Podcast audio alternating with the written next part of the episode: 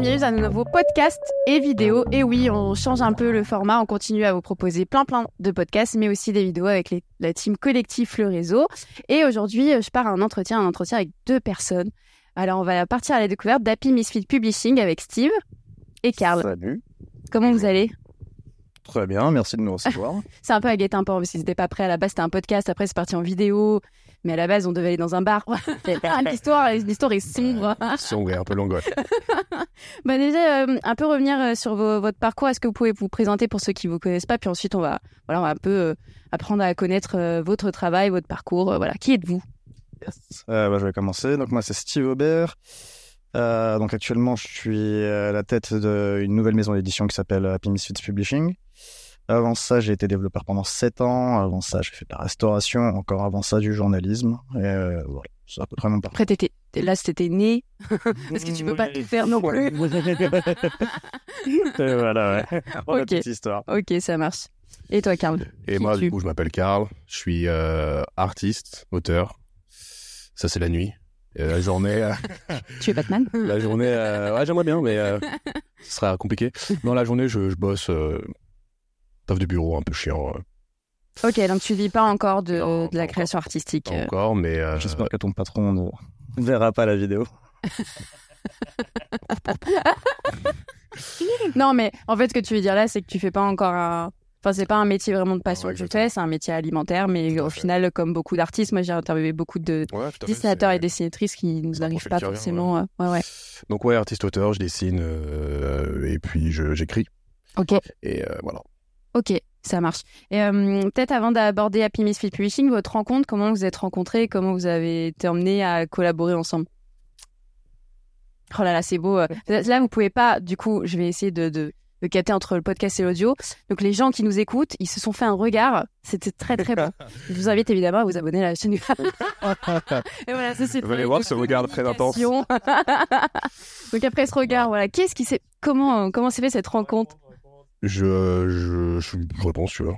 Vas-y, Karl. Je fais une partie, je fais la deuxième partie. Oh là là. Comment est-ce qu'on s'est rencontrés ? On s'est rencontrés l'an dernier, à l'occasion d'un événement à la Goutte d'Or, à l'écomusée.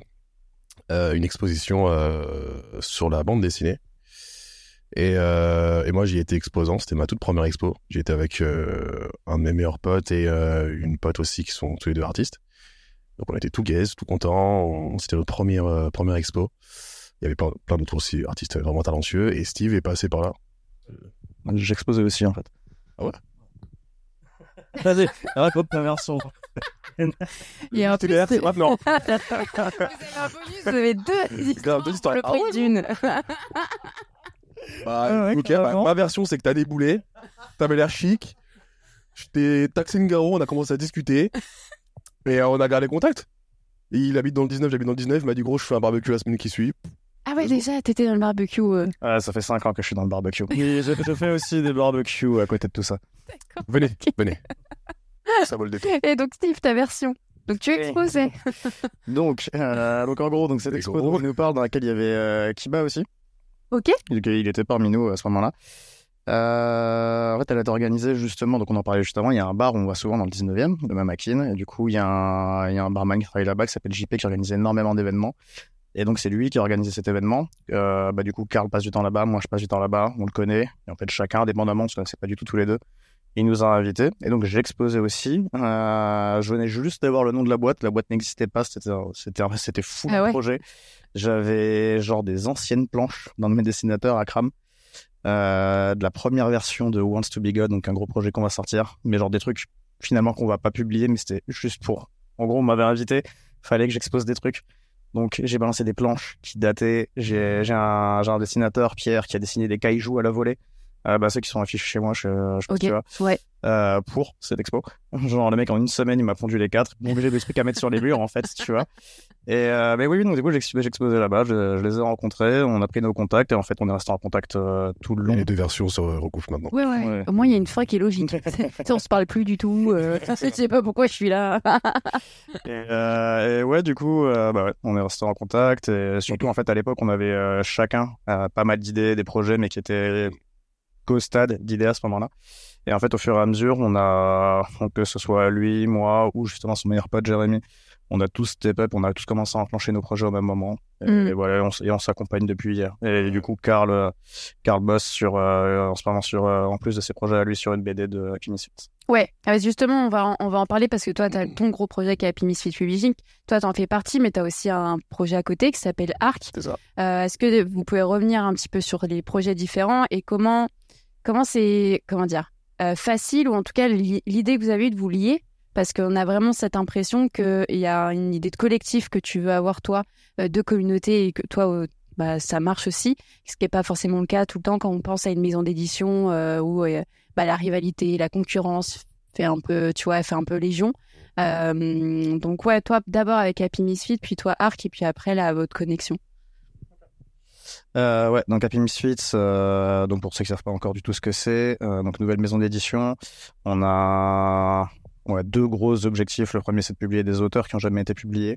Le deuxième, c'est de les rémunérer de façon juste. Donc, en moyenne, je raconte beaucoup cette histoire en ce moment.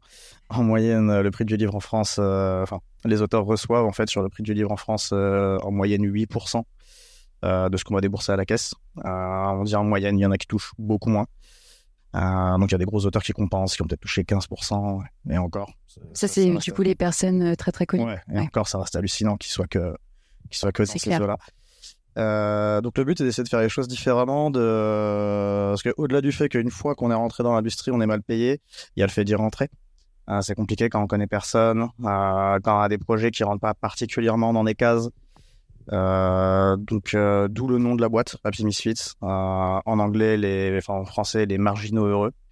Il y a vraiment cette idée d'aller chercher des gens qui ont des voix. Qui ont des voix un peu différentes de ce qui se fait, qui ont des projets intéressants, qui ne trouveraient pas forcément une maison ailleurs, les accompagner et surtout mieux les rémunérer et construire un truc ensemble. Donc on part d'une entreprise à la base, mais le but c'est vraiment d'essayer de construire un collectif artistique autour de ça, parce que l'économie étant ce qu'elle est, si jamais la maison d'édition se casse la gueule, le but c'est que Happy Misfits survive au-delà du statut de SAS.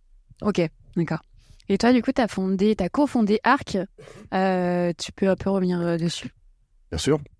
Effectivement, j'ai eu l'idée avec Jérémy, dont Steve parlait tout à l'heure, qui est un très bon pote, mon meilleur pote.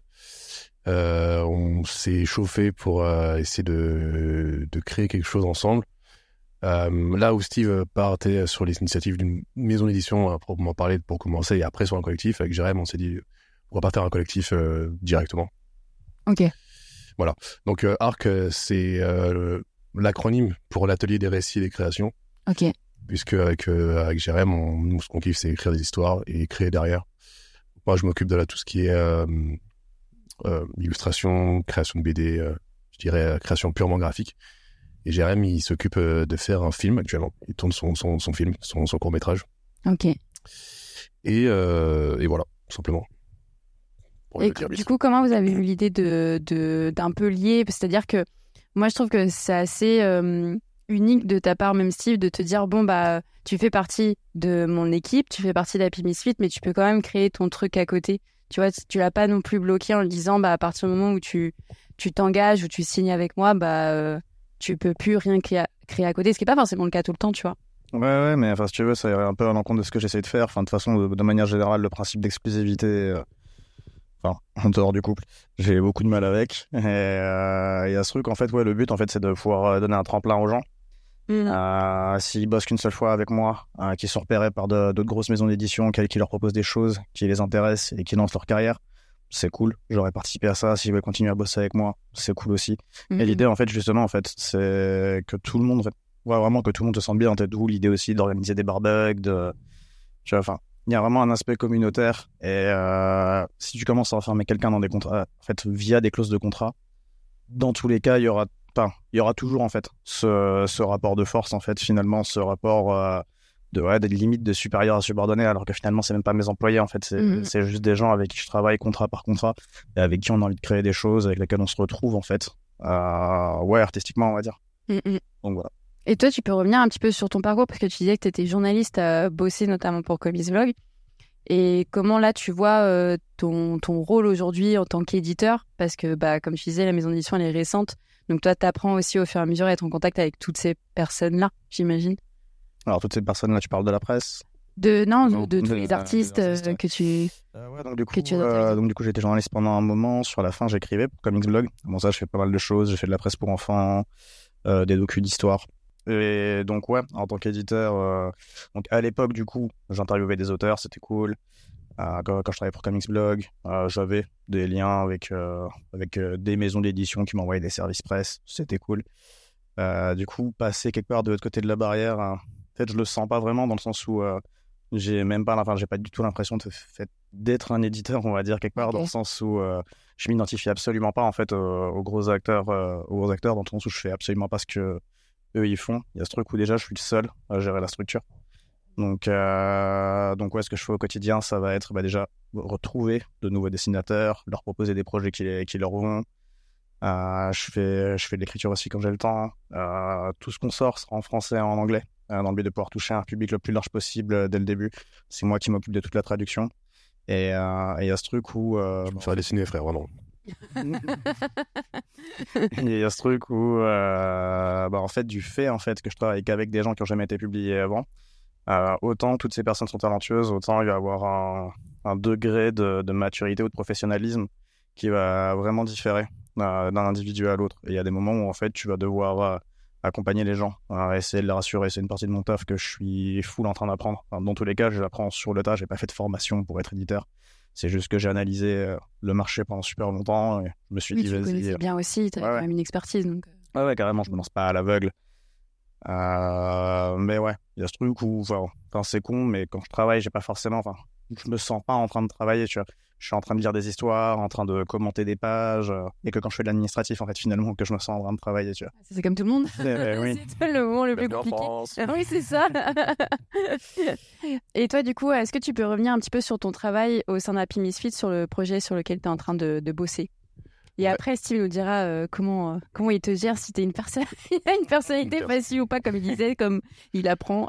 C'est pas tant des personnalités. C'est plus qu'il y a des gens qui ont plus besoin d'accompagnement que d'autres. Oui, c'est normal. Et on en parlait la semaine dernière en plus. Alors moi, pour Happy Misfits, du coup, je suis coloriste principalement. Je bosse sur une soixantaine de pages qui sont dessinées par Akram, qui est un collègue, donc un de nos artistes. Et du coup, je vais accompagner Akram pour la couleur et je m'occupe donc du coup de faire le rendu final à l'aide de leurs instructions. Ok. Parce que du coup, je vais lire les scripts en amont qui me sont communiqués. Et Steve, comme Akram, vont me donner davantage d'informations sur leur vision en fait de la chose. Mm-hmm. Je vais me baser sur la charte graphique qui m'est donnée aussi, puisqu'il y en a toute une panoplie de documents sur les personnages, sur un peu tout ça. Et je vais produire un premier shot, peut-être même un deuxième, forcément un troisième derrière, parce que voilà, ça va être des pages qui vont être revues et revues, mais voilà, je m'occupe de toute cette partie couleur sur ces pages-là, sur ce chapitre-là. Ok. Et tu fais aussi, du coup, à côté du manga, donc je crois que toi, tu dessines plus un peu le style manga. C'est ça, ouais. Pourquoi le manga ? Pourquoi t'es tombé dedans ? Comment c'est arrivé ? C'est arrivé, franchement, Club Dorothée. Et encore. Non, mais en vrai, je suis même un petit peu jeune pour le Club Dorothée, mais ces émissions. En fait, je suis un petit frère, donc j'ai une grande sœur qui m'a un peu montré l'exemple, qui dessinait aussi un peu quand elle était jeune. Et en fait, comme tout petit frère, j'ai suivi. Et en fait, ça m'a pas lâché. Je me suis vite sensibilisé au manga et c'est ce qui m'a le plus plu, en fait. Après, j'ai découvert le comics. Et en fait, je voulais impérativement, je dirais, un peu reproduire tous ces mangas que je lisais dans leur style. Et c'est quelque chose qui me parlait beaucoup. Et du coup, je continuais. Donc là, si tu as des mangas à nous citer qui se rapprochent un petit peu du style sur lequel tu... En ce moment, je m'inspire beaucoup, du travail sur My Hero Academia. Ok. J'ai pas le nom de l'auteur. Si, Kohei Horikoshi. Okay. Et après j'ai grandi avec Naruto, Dragon Ball, voilà, c'est ce truc que je faisais, mais aussi on a des artistes en France comme Xavier Houssin qui bosse chez Ankama, donc il a bossé sur Wakfu. Okay. Et il a fait un peu toute la DA sur les jeux Wakfu, sur Waven, et j'ai beaucoup kiffé aussi, j'aime beaucoup ce qu'il fait, donc je dirais pas à proprement parler du manga, mais ça se rapproche, et j'aime, ça m'inspire beaucoup la façon dont il dessine, et voilà. Et donc toi, tu as la volonté de avec Arc ou avec Happy Misfits de devenir complètement indépendant et de vivre de ça ? Idéalement, c'est le projet. Maintenant, factuellement, je me rends compte que ce sera un sacré défi qui est pas irréalisable, mais idéalement, ouais, j'aimerais pouvoir ne serait-ce qu'essayer, voir si je peux mener une vie autour de nos créations, de les des miennes, et puis même plus largement en tant qu'artiste, essayer de même accomplir, que ce soit même donner des cours de dessin, ouais. Et puis avoir quelques activités annexes dans ce domaine-là, mais ouais, c'est l'idée. Ouais, c'est normal d'avoir peur, enfin, justement, même pour toi au niveau de l'édition, parce que le marché aujourd'hui, il est hyper compliqué sur l'édition. On le dit, hein, on parle de communauté de niche de 4% de lecteurs, dans le comics en tout cas, mais toi aussi, ce qu'il faut savoir, c'est plus large, parce que ça mélange plein de styles avec justement le manga, la BD, mais quand même, le livre a du mal aussi des fois à se vendre, que tu as beaucoup de concurrence, comme même en étant artiste, moi je vois tous les artistes qui veulent se lancer. Ça vous fait peur un peu? Il y a eu un peu de réflexion, ou à un moment donné, on se dit, bah, autant tenter et lancer son projet? Ouais, bon, ça fait peur dans le sens où, ouais, c'est sûr que c'est pas gagné d'avance et qu'il y a plus de chances de se casser la gueule qu'autre chose. Maintenant, en termes de chiffres purs, depuis 2019, les chiffres de vente de BD en France augmentent. En tout cas, ils ont augmenté, maintenant ils stagnent, mais la BD vend pas mal. Après, c'est toujours les mêmes choses qui vendent dans les rayons. C'est aussi pour ça que je fuis les rayons, pour deux raisons. C'est que les gens qui vont en librairie, qui vont à la Fnac, bah, généralement en fait, vont acheter les mêmes choses. Ils savent ce qu'ils vont acheter. La vérité, c'est qu'il y a très peu de curiosité. Et surtout, en fait, y a le fait, en fait, que du fait que je suis un éditeur pas connu et que je travaille qu'avec des auteurs qui sont pas connus, on serait juste perdu dans les rayons. Et au-delà de ça, en fait, justement, pour pouvoir rémunérer les gens à hauteur de 30%, factuellement, en fait, pourquoi est-ce que les auteurs sont mal rémunérés? Parce qu'en fait, il y a trop d'acteurs. Il y a de l'auteur à la personne qui va acheter et lire l'œuvre. On va trouver donc l'éditeur, le distributeur et le libraire. Et il y a beaucoup de gens qui commencent à se rendre compte, en fait, que c'est trop. Et il y a plein de gens, en fait, qui veulent abstraire ce modèle. Je suis absolument pas le seul. Typiquement, bah, j'en parlais il n'y a pas longtemps dans la newsletter. À Lille, il y a la librairie Ecroa Funding qui, elle, va abstraire l'éditeur et le distributeur et qui va distribuer que des gens qui sont auto-édités. Moi, je prends le problème de l'autre côté. Tout le monde est d'accord à chaque fois sur le fait qu'il faut abstraire le distributeur. Et du coup, moi, j'abstrais du coup le libraire et le distributeur. Et donc, je vais faire principalement de la vente en ligne. Donc, on a un site dédié sur lequel il y a une boutique et déjà notre première BD qui est dispo dessus. À partir du mois d'août, on va commencer à lire. À partir du mois d'août, on va commencer sur notre newsletter pour ceux qui ont l'abonnement payant à diffuser 2 histoires courtes par mois. Au bout de 12 mois, ceux qui ont été abonnés pendant les 12 mois recevront un bouquin qui compile les 24 histoires qui ensuite, pareil, sera dispo en vente sur le site. Et surtout, on va faire des campagnes participatives. Et il y a ce truc, c'est que l'économie de la campagne participative, en fait, sur la BD marche vachement bien. Moi, comme je fais de l'anglais et du français, je vais passer par Kickstarter. Sur Kickstarter, les chiffres sont complètement fous. Enfin, j'ai ceux de, je crois, 2019, 2020, 2021, je crois. Pas encore eu ceux de 2022, mais ouais, c'est dingue. Je crois que c'est en 2019, 19 millions investis dans de la BD sur Kickstarter. C'est énorme. Après, tu arrives sur du 23 millions et tu pètes les 30 millions arrivé en 2021. 86% de projets financés. Les gens, ils veulent lire de la BD. Il y a 2 types de personnes. Il y a ceux, justement, qui vont suivre leur série. Donc, les trucs qui marchent bien, genre du Astérix, du Walking Dead qui vont toujours, du Batman qui vont toujours. Ouais, c'est du Largo Winch, enfin des séries tu sais qu'elles vont partir, et après t'as les gens qui sont curieux et la vérité c'est qu'ils vont pas forcément dans les rayons, ils vont chercher justement, ils vont avoir cette envie en fait quelque part d'objets rares, d'exclusivité, ouais, et c'est là en fait que justement cette approche elle tient la route parce que le public est là. Maintenant l'enjeu justement c'est déjà de leur dire qu'on existe, quoi. Ouais, attirer leur attention et réussir à les convaincre avec ce qu'on vend. Financièrement il y a un truc à faire, c'est sûr. Maintenant, ouais, c'est pas forcément un modèle traditionnel. On est sur une économie qui finalement est assez récente. Oui. Mais aussi, c'est pour ça que ça reste un univers de tous les possibles finalement. Oui. Donc, je pense que autant on peut se casser la gueule très très vite, autant potentiellement on peut être là pendant longtemps. Ouais, ouais. Non, mais c'est une vraie question de comment on monte l'indé aujourd'hui. Justement, ta stratégie un peu de passer par des newsletters payantes ou de faire du financement UL, ça passe par là parce qu'en boutique, avec le marché qu'il y a aujourd'hui et le nombre de lecture, bah, le libraire va prendre évidemment ce qu'il va vendre le plus facilement parce que lui, il a besoin de faire du chiffre, parce qu'il a beaucoup moins de place et qu'il va peut-être pas tenter de jouer de l'indé sur des noms qu'il connaît pas. à part quand c'est les amis d'eux. Enfin, moi, je vois bien avec Maxime de Close Call, les librairies qui ont tenté, qui ont joué le jeu, c'est des personnes où il est allé les chercher personnellement et que c'est devenu des amis. Donc là, ils ont mis un billet dessus, quoi. Ouais. D'ailleurs, félicitations à eux pour avoir réussi leur campagne. Oui. C'est très cool. Et tu vois, enfin, pareil, tu vois, enfin, c'est la preuve que c'est possible aussi, tu vois. Ils ont visé que le marché français. Mm. Ils ont pas encore une fanbase énorme. Et ouais, leur campagne a marché, tu vois. C'est cool. Maintenant, imagine s'ils avaient fait ça à l'international, tu vois. Oui. Ça aurait pu aller encore plus loin, tu vois. Mm. Enfin, ouais. Il y a de quoi avoir peur, mais aussi il y a de quoi être confiant aussi, finalement. Ouais, complètement. T'as un objectif, toi aussi, un peu international dans les productions sur Arc ou... Là, tu poses une question. C'est comme ce podcast, j'y ai pas pensé. Genre, ouais. J'y ai pas réfléchi. Maintenant, si tu dois me poser la question, franchement, why not, hein. Why not Après, déjà en France, là, depuis notre rencontre, et même un petit peu avant, mais en fait, depuis le Covid. Parce qu'après, tout s'est enchaîné, on s'est rencontrés. Mais déjà, depuis le Covid, c'est le cas pour... beaucoup de personnes, je pense, dans le monde. Moi, je me suis un peu demandé ce que je foutais là dans un boulot qui ne me plaisait pas et qu'est-ce que je faisais, en fait. Et donc, j'ai pris mon courage, j'ai retrouvé mon courage. Et pour revenir sur la question de la peur de se lancer, je crois que personnellement, j'en ai eu un peu marre de flipper. Ouais. Parce que oui, ça ne va pas être facile. C'est très... comment dire, rien n'est sûr. Tout va être très fébrile, pardon. Mais en fait, c'est la passion qui prend le dessus. Donc, effectivement, le marché, il est ce qu'il est.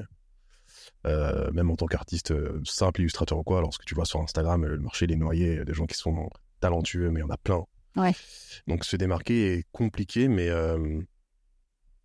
en fait, tant qu'il y a du kiff, tant qu'il faut... Enfin, après, il faut aussi savoir bien se démarquer et pour revenir sur la partie de la niche, trouver son public. Ouais. Et c'est un autre travail finalement que être artiste. Ouais, complètement. C'est vraiment un autre boulot qui est pas désintéressant non plus, mais qui fait partie du package, je dirais. Ouais, il y a une autre réflexion parce que comme tu disais, la proposition d'artistes et de talent, elle est énorme aujourd'hui. Ouais. C'est incroyable ce qu'on peut avoir dans des styles différents, mais on se rend bien compte que juste, et pas déjà juste, parce que moi, faire une maison, c'est déjà compliqué, mais bien dessiner, c'est pas que ça. Il n'y a pas juste en dessinant bien. Moi, je connais une illustratrice que j'aime beaucoup, Stéphanie Laveau, qui a un style incroyable, et c'est pas pour ça qu'elle est encore... elle est toujours en démarche pour bosser soit chez DC, soit chez Marvel, parce que la proposition est énorme, et il y a aussi l'enjeu de la communication, qui est important. Même Maxime Garbarini, il en parlait que aujourd'hui, un dessinateur ou une dessinatrice, il faut aussi qu'il fasse du marketing, de la communication, il faut qu'il sache gérer son site, etc. Ça, c'est quelque chose que tu commences à réfléchir aussi de ton côté? Ouais, c'est quelque chose en réalité auquel j'ai pris conscience assez rapidement et face auquel j'ai paniqué au début parce que vraiment, comprends pas assez typiquement ton travail, on en a parlé la première fois qu'on s'est rencontrés. Je respecte et vraiment je suis admiratif de ces personnes qui vont avoir plusieurs vies. Qui vont avoir encore, un travail à mi-temps, se lancer dans leur passion, quelle qu'elle soit, en fait, artistique, s'improviser, être community manager de son propre compte, s'improviser marketeur derrière. Il y a des personnes qui réussissent à s'en sortir là-dedans et à avoir une fanbase vraiment très, très haute, mais c'est du boulot. Et c'est... Ouais, j'y réfléchis, je sais où sont mes lacunes. Après bon, ça fait partie du taf, quoi. Mm. Mais ouais. Du coup, il y a au moins une de tes BD qui va être en français, en anglais, dans tous les cas. Super. Bah ouais, c'est cool. Je peux même la traduire en vrai, si t'as besoin.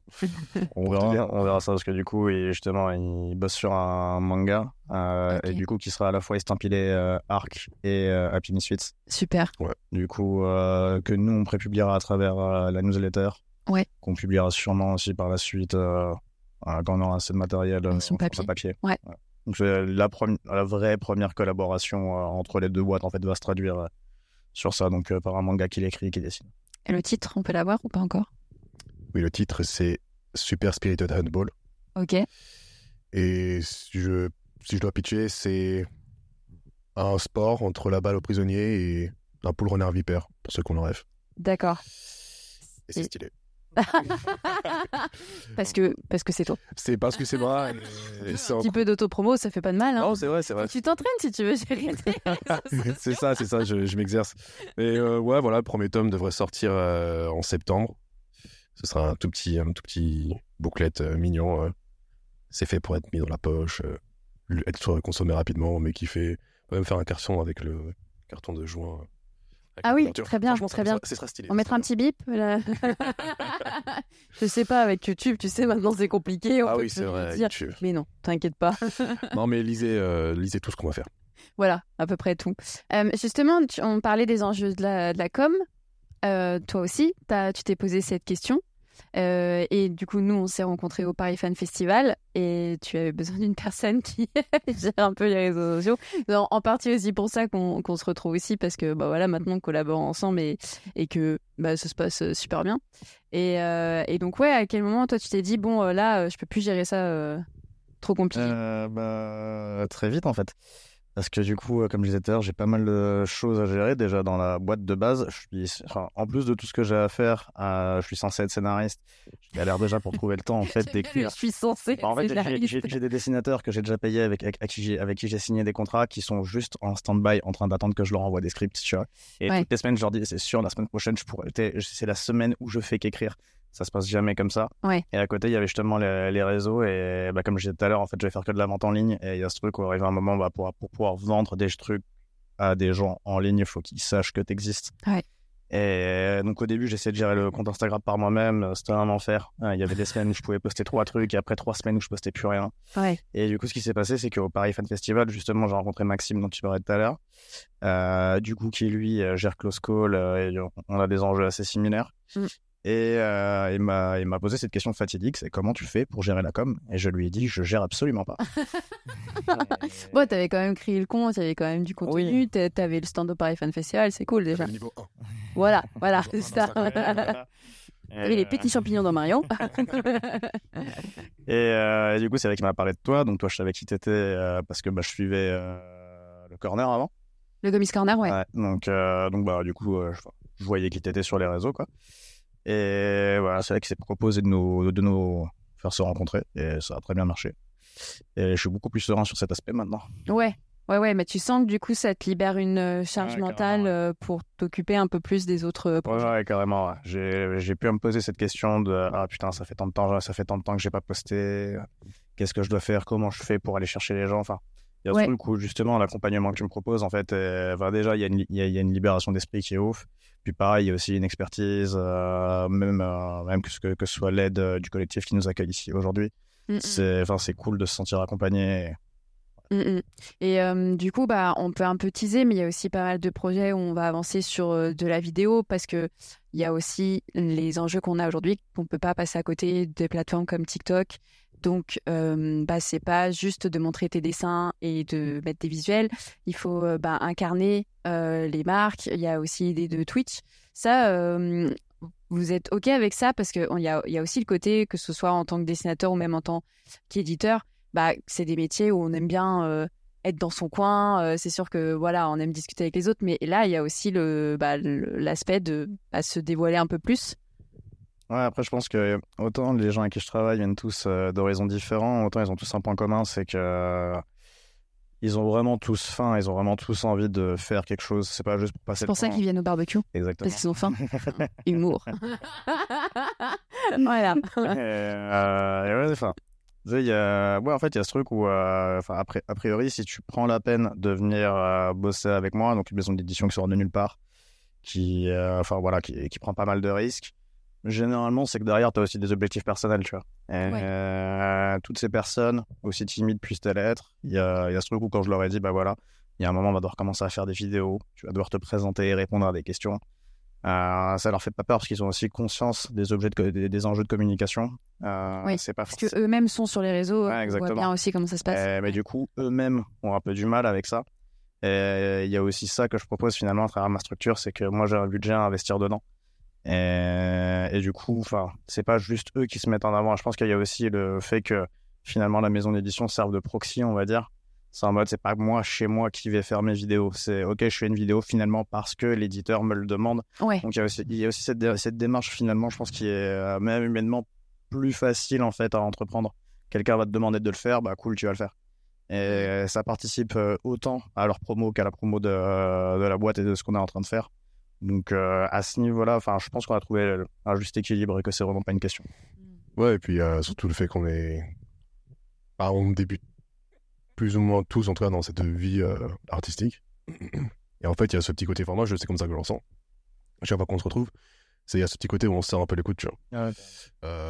Solidarité, ouais. Ouais, carrément. La dernière réunion qu'on a fait avec l'équipe, on a joué carte sur table par rapport à Twitch.